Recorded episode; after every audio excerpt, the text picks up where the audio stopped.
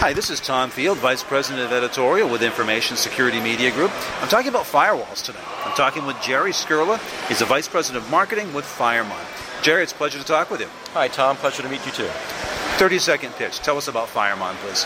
Firemon helps companies get more security out of their existing network infrastructure. We manage and automate firewall policy, rule, and change management so that the existing investment they've already made in their firewalls, their routers, and their switches can be optimized. Let's talk about firewalls then. Typically, what are the challenges that your customers are coming to you and talking about? Sure. There's a, there's a couple of them. Number one, their existing firewalls are starting to run out of gas because they have so many rules in them that they're thinking they have to buy more of them.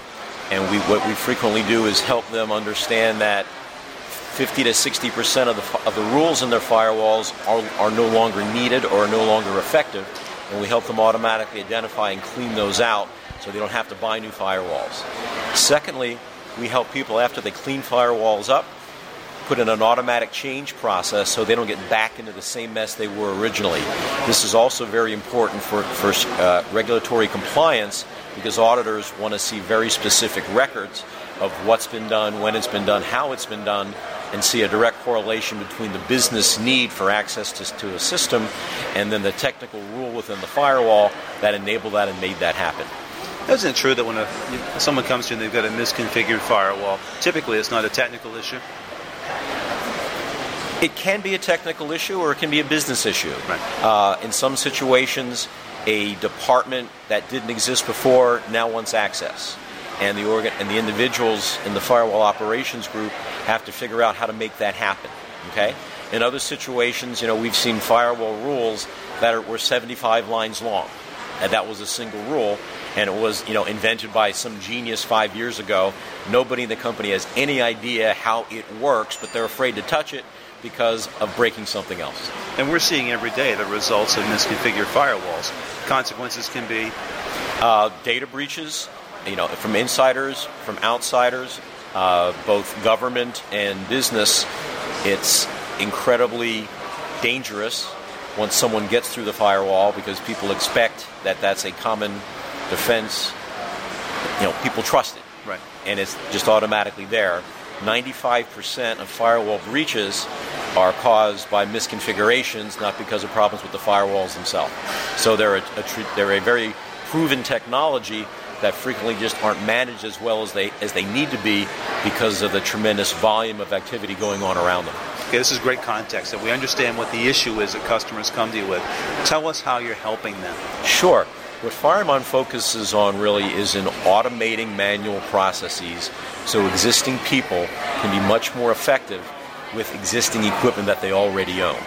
We give people the ability to clean up their firewall rules. Uh, in most cases, they'll take 40 to 50 percent of the rules and remove them.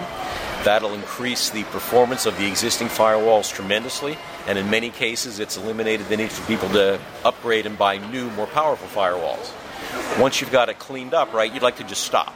But of course, that never happens. The requests for additional changes are relentless.